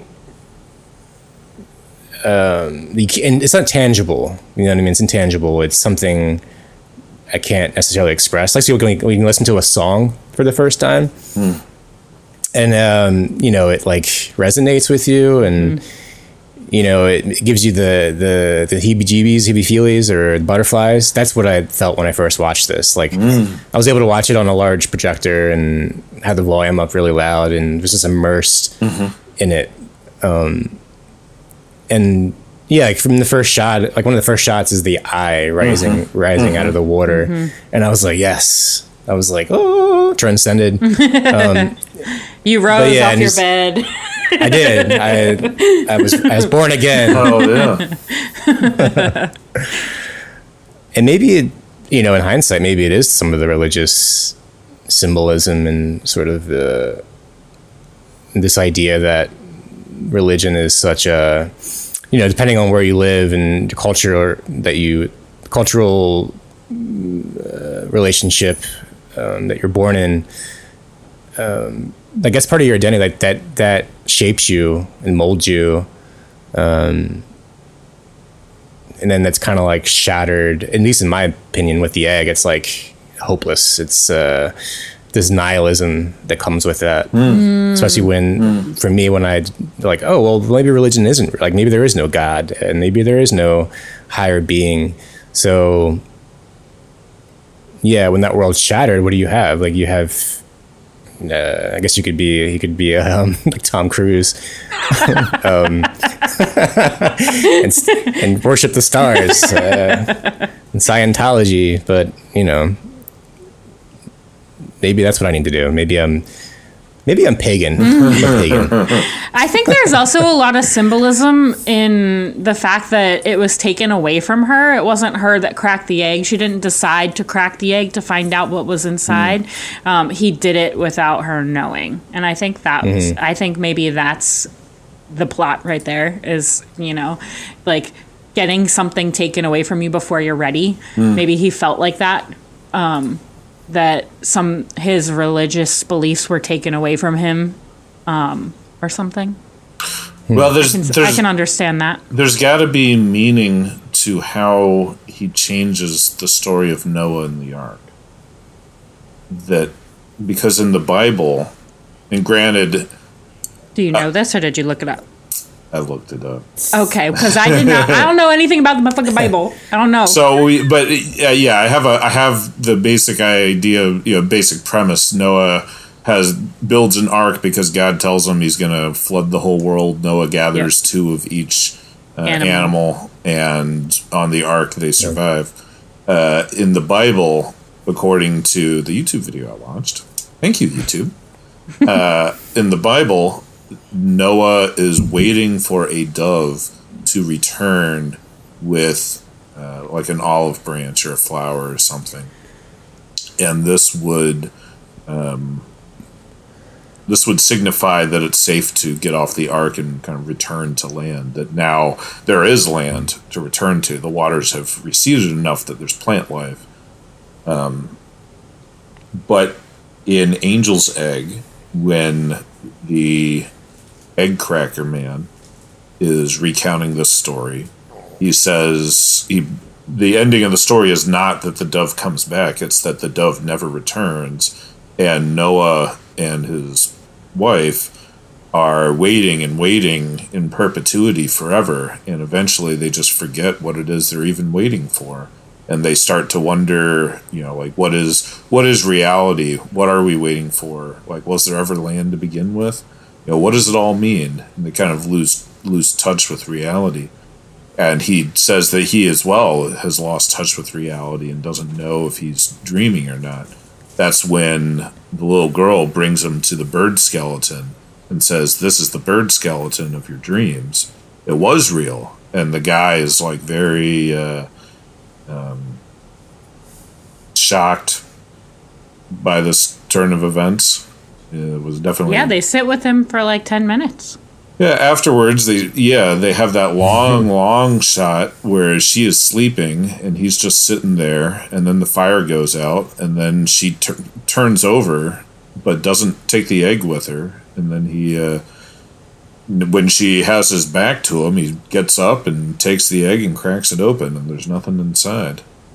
Um But yeah, what does it all mean? I don't know. I didn't get that far in the YouTube video before we started this, so I couldn't tell you. Yeah, I watched a couple YouTube videos and like try to find things that people have written hmm. or wrote about it. Yeah. and it's like, but then you like you ask, they, there's interviews with Mamoru Oshii where he's like, well, it, it I don't even know what it means. Yeah. It's up to you. Yeah. It's up to the viewer to decide what it means, which is a sign of a great art, in my opinion. Sure. I was reading this one um, review of it, or like, you know, I was I just typed into Google, "What does angel's egg mean?" Though, Yeah. and I get this article about this man who um, watched it whenever, then had a kid, and watched it again and over and over and over, and how he got something out of it every time that was different, you know, from every watch. Mm-hmm.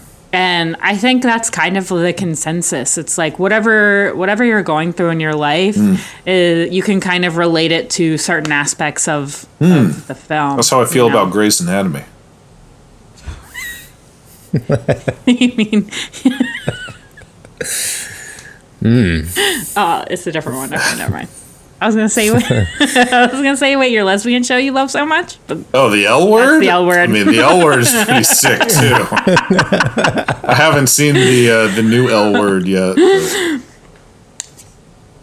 but yeah. So I, I feel like it's one of those things that you just you get out of it something different every time you watch it, and it's one of those things where you watch at different intervals of your life, and you know you could pick up on something else. Yeah, yeah, for sure. I think, um, yeah, I'm trying to think of other examples of this, um, especially like in live action movies. But um, since we're an anime podcast, I'll try to stick with with anime. Um, I mean, we've watched um, uh, we watched um, we reviewed a series not long ago about angels. Haibane Renmei. I've been in Run My Habai and Renmai, and I think that's a really good example. Yeah. When I watched when I was a teenager, and when I watched recently in my 30s, and it hit differently, but it still like resonated with me. Um, had you know, uh, perhaps it does the same thing. Things like this and experimental Experiments Lain. Yeah. Well, serial, Oh, serial. Experiments one. Well, and th- it's a, and that's the thing. Serial Experiments Lain, Texhnolyze, and Haibane Renmei are all done by the same person. That was how we wound up talking about all three of them in one episode. Was we were doing Yep. a deep dive mm-hmm. on this director. I wonder if that guy watched Angel's Egg and was like, "Oh damn, this is how it should this be." shit deep. Damn, yo, this is deep, man. this shit hit different. Yeah, I mean, yeah. I can see it. I mean, there is there is sort of an island theme, or like a that sense of like, you know, at the end of um, Angel's Eggs, Angel's Egg, they zoom out. yeah. It's plural. um, and they're stuck on looks like the the bow of the ship, or like the bottom of the Yeah. ship. And did they ever were they ever on land to begin with? yeah. Same same with how Ren had been. bleh. Yeah. Haibane Renmei. Yeah, Haibane Renmei also yeah physically disjointed from the real world. You know, it's, it's just a weird weird island in a sea of nothingness. You know, like where where is this contextually? We'll never. It's not explained. Yeah, maybe we're in heaven. Maybe we're in hell. Oh, Maybe they are the ark. oh, and Haibane Renmei, they're in. Uh, what what's the word for this in between heaven and hell? Purgatory. Purgatory. Yeah, they're in purgatory. Yeah, thank you. That one I do know. Yeah. They also had a lot of water in that one as well. Hmm. Remember they go in, in the in the very end. She goes into the um, thing that has like a moat around it. Yes. She's got to work there. Yes. forever. Oh yeah. Yeah. Oh, this is true. Well, water gets really deep, so when you do deep shit like this, you need to have. Oh, it has to be water. Yeah. Yeah. Mm-hmm.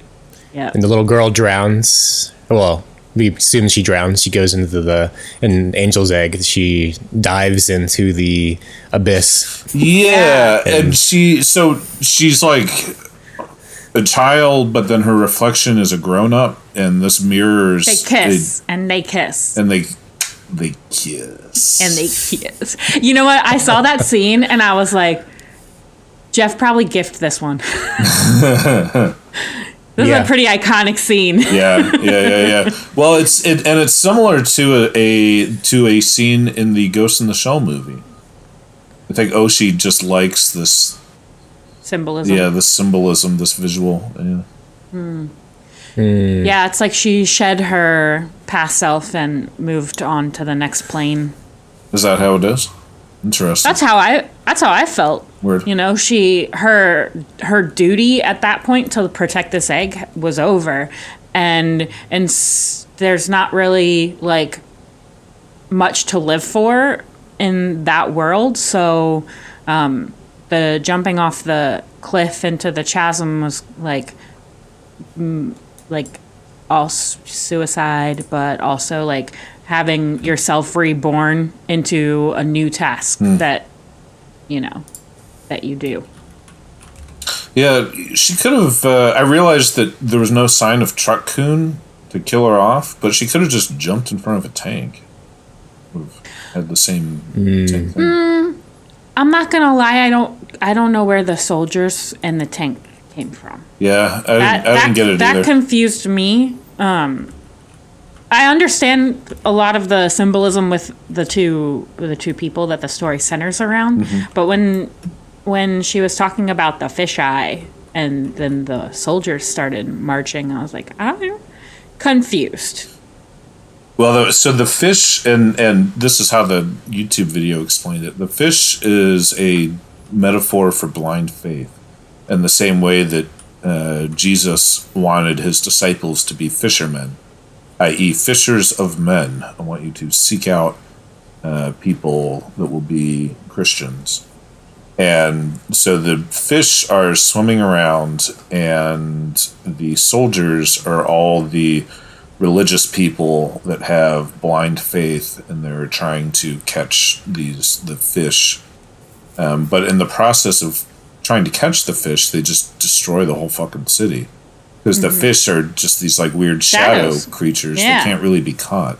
And, Oh. and in this way, this is uh, a a symbology of how you know faith is not something that can be proven through science through logic um, and religion is not really you know in the way that we conceive it is not something that can be proven through um, reason and, and logic and science and whatnot. So the more we try to catch it in these things and the more we try to push it through these different mechanisms, the more damage we do to the world around us. So for all the people out there that are like, you know, trying to catch the fish of of like Christianity and be like, no, we, you know, Christianity is the one true religion and the Christian God is the one true God. And if you don't believe in that, then fuck you, motherfucker. You know, you're wrong.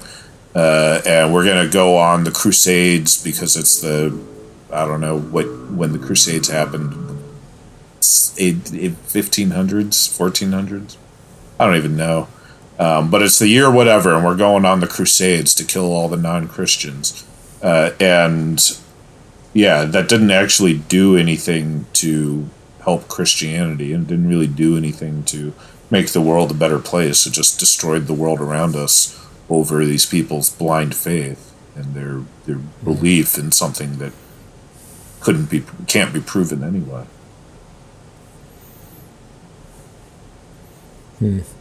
Yeah, I think about the uh, Christian uh, evangelists, you know, who went to Japan to change Mm-hmm. their religion, or at least to indoctrinate them. Uh, yeah, it still happens. Yeah. It happens with Native people in in This America, true. and it happens, you know. I saw the Nation of Islam guys out at the street corner. You know, they're Really? yeah. It's, it still still happens in its own way. But Amelia does not look sold on on this. a lot of it a lot of religion stories you know the crusades whatever all of it to me sounds like a fairy tale like it doesn't seem like it Oh, but, I mean, the. Crusades were real. i know but it doesn't to me like my brain's trying to wrap Yeah. my like head around like what where like h- how trying to put myself in the shoes of other people Well, it's, it's uh, I mean, now we. I mean, it's it's the same thing people always been doing. I mean, we now we have wars over natural resources, but before natural resources were so limited relative to the demand, we just fought about religion instead. You know, it's the same basic premise. Yeah, history is only you know it's told through the eyes of the conquerors, The, the victors. uh, yeah. the victors. Yeah, yeah is history real are we in a simulation Good question. you know Yeah. like the Matrix. yeah Hmm. Well, I did see the same cat twice the other day. Hmm. Huh. Red mm-hmm. flag. Red flag. A white rabbit, Yeah. rather. I I have a question though. Okay. Does so does this like does the surreal art direction and like lack of clarity, like these type of cult movies, do they alienate the viewer, the average viewer? i think so And if it does, is that bad or good? I think it's very much like what what you want to get out of it um, per viewer. I don't think these things shouldn't be made. I think they should, absolutely be made, but um, I feel like if you are going into it making a film like this, then you know your audience basically. You know you know the type of person that you're trying to attract and you know that you're not making it for the general public because this doesn't work for the general public, you know. Um, but I don't think that's a bad thing at all. I think that that's what makes art art, you know. Yeah, I, I think it. I also think that it is alienating, but I, I think that overall that's a good thing. That people should make alienating art if they so choose.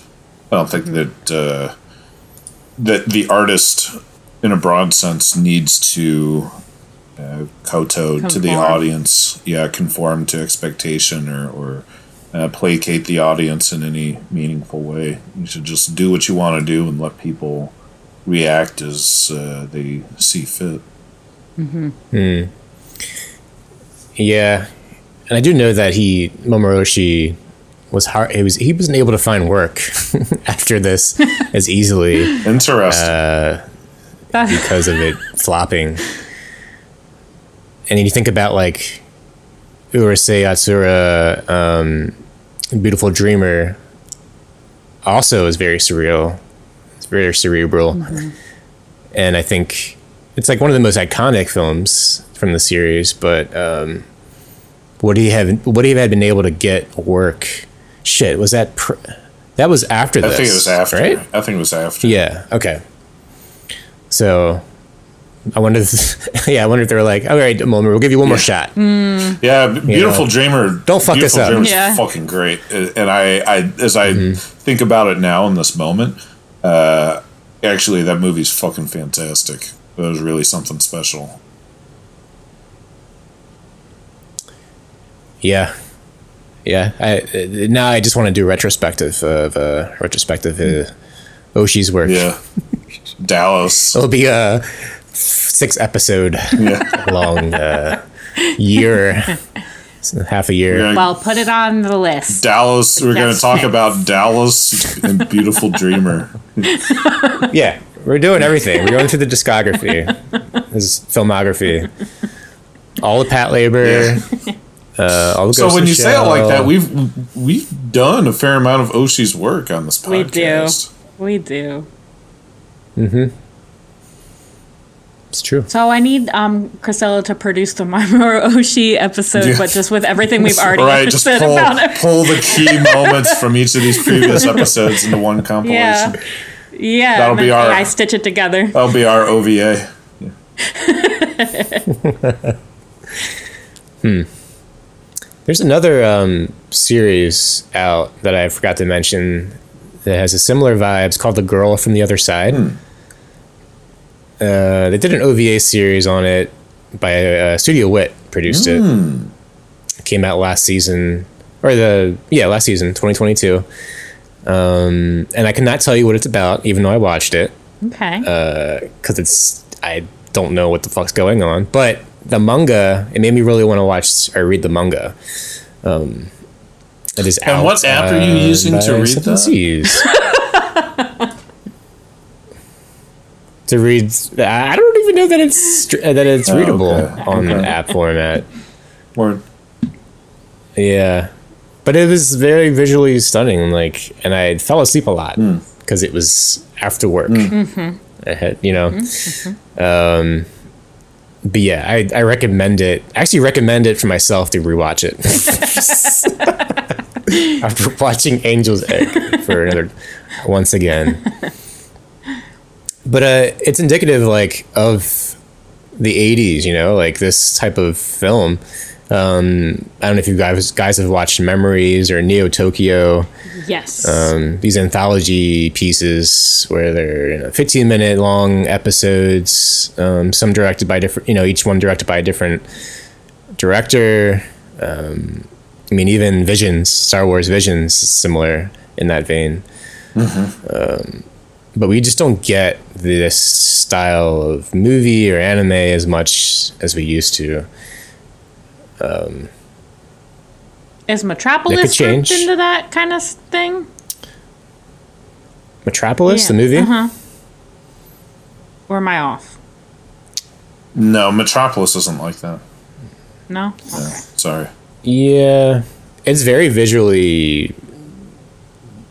Uh, it's not a lot of dialogue. It's like heavily visual mm-hmm. in that sense, mm-hmm. but there's still like it's based off of Tezuka work. Mm-hmm. Oh, um, okay. So yeah, not so much. okay. Delete. But it's from the mind the mind of Rintaro, and he's another. He did a lot of the uh, Harlock movies that we just talked mm. about, and um, you know uh, Galaxy Express. But he has like a very visual, visually um, distinct look. You know, his visual language is specific to. You know, as an auteur, like he uses a lot of the same visual language. You know and you kind of see that with Oshii, but not as much anymore.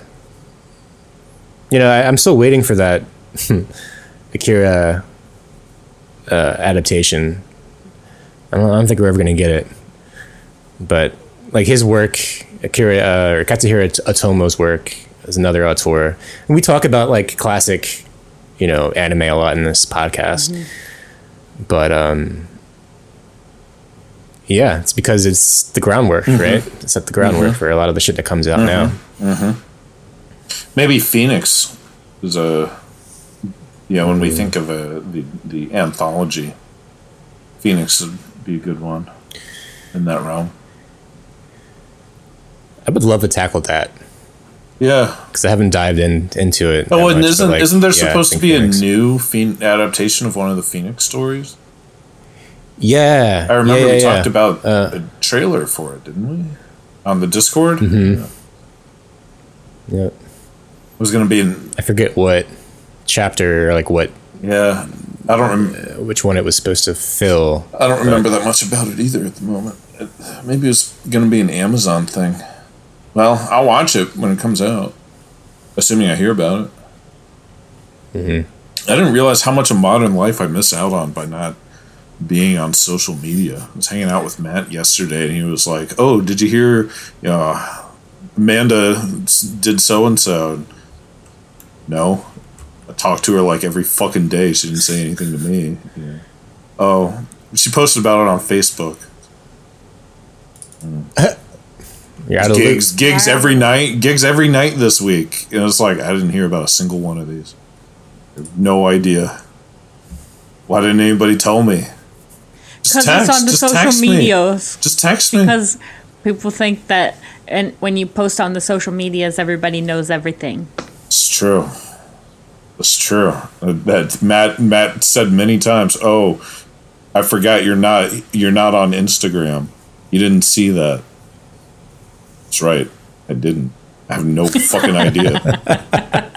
I know you don't know about all the hard work I do for my um brand on TikTok It's true. or Instagram. I'm I'm living I'm living in the 1700s over here. no idea what's happening beyond my front door. I was trying to find um some newer anime that Mamoru Oshii's done. And Oh, he- I remembered he was doing one called Hikari no O. That was like this this last this what year are we? 2023. Um yeah, it aired in winter. Hmm. Hmm. There was a new Mamoru Oshii anime airing this winter. And Yeah. nobody was talking about it. I wanted to I just wanted to see if he had done anything. I haven't re- I didn't realize that there was something that he did that I was trying to watch. Um but yeah, it's about this um uh civilization that kind of revolves around fire and there's a huge train that goes everywhere and if you're not on the train it takes like um, three months to get back to the same spot because it just goes in like a continuous loop around to like everything. And there's like these like crazy creatures and um, there's like a different like the the people are like they live differently toward like than we do. It's like I don't know. It's like very surreal um, the way they live and like their um, standards of living and stuff like that. Um, Galaxy Express OO Oshi.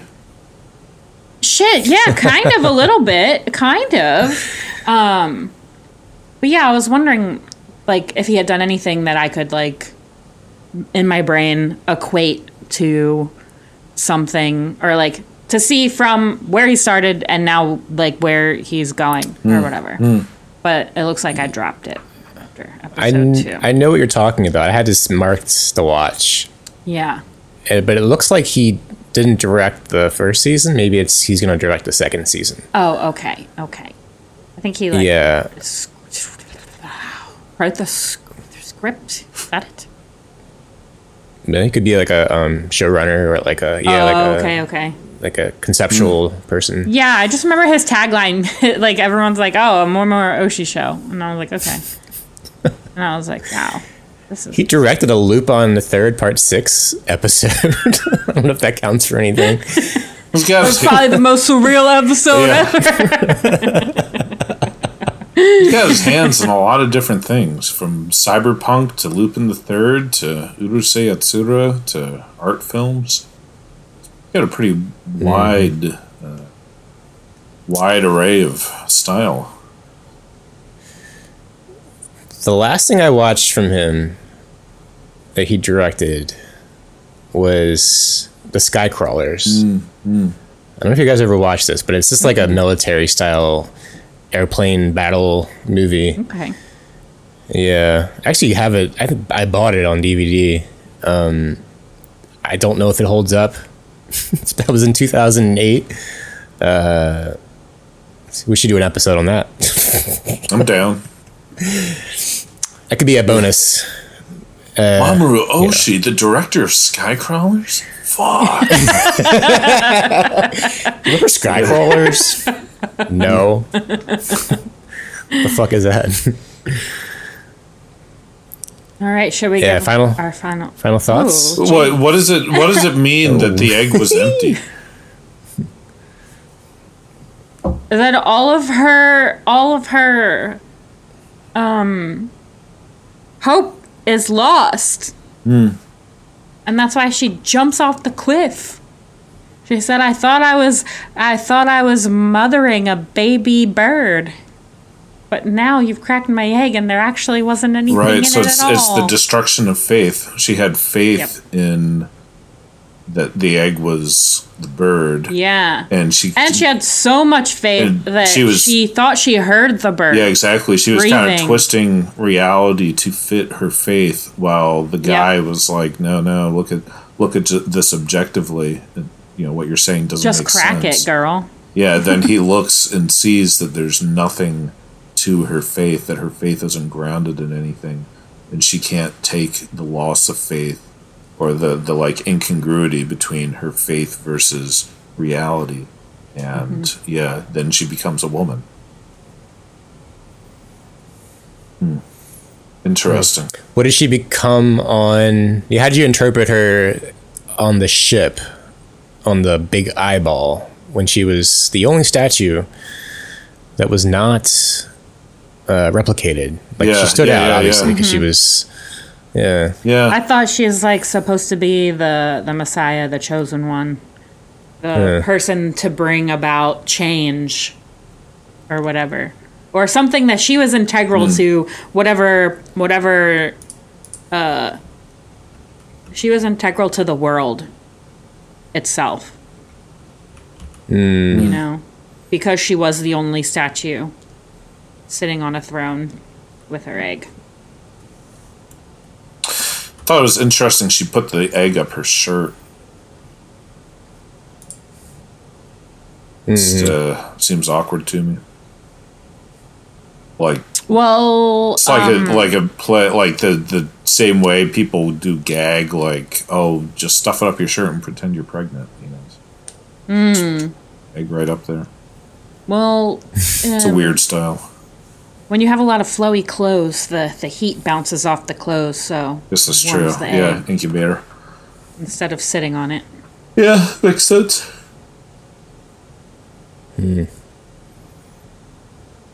Yeah.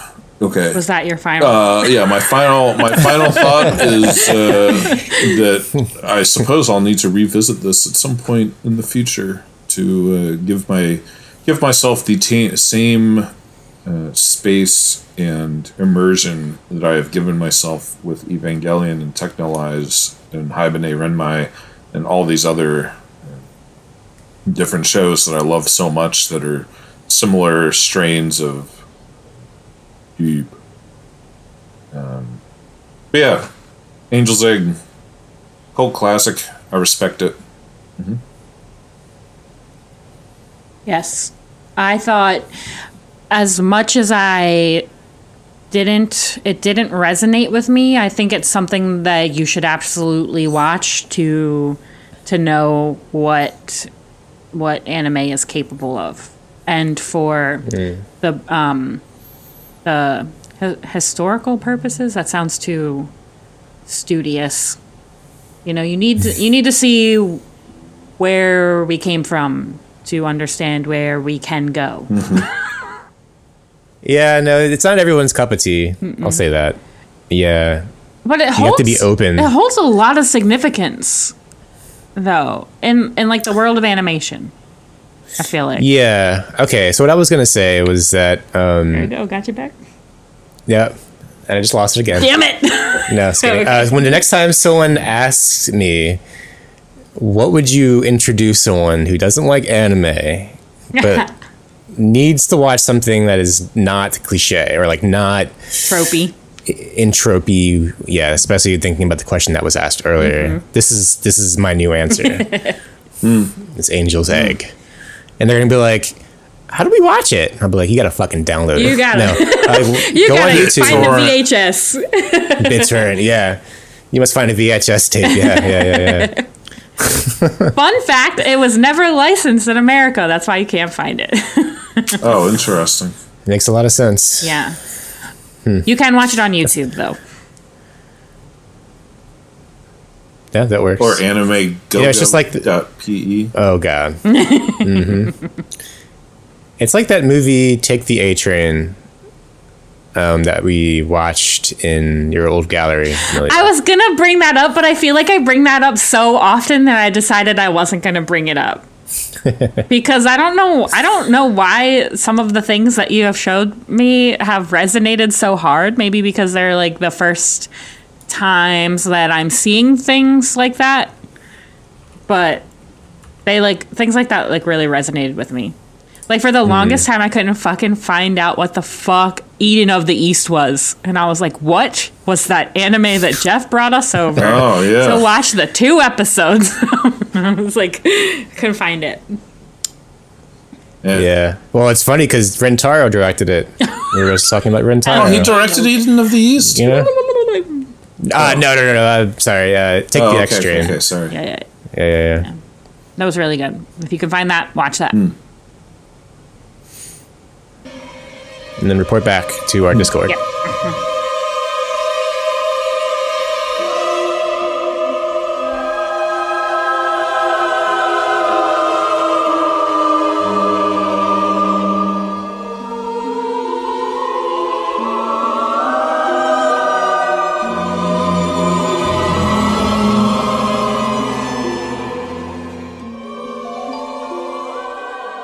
All right, guys, thanks for listening to us talk about Angel's Egg. To get past, present, and future episodes, head on over to our website at otakuhostclub.com, where you'll find links to our social media, like Instagram, Twitter, and as well as our Discord server, where you can chat with us in between episodes.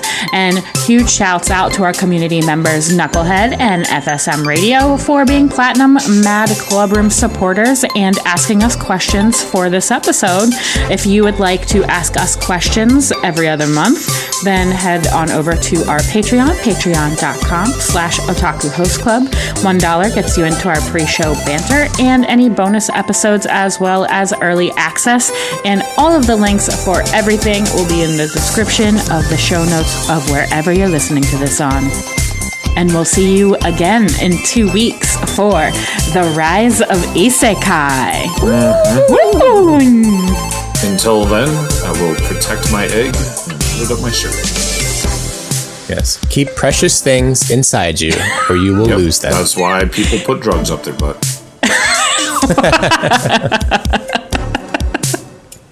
I can't go. I, On that note. no. Goodbye.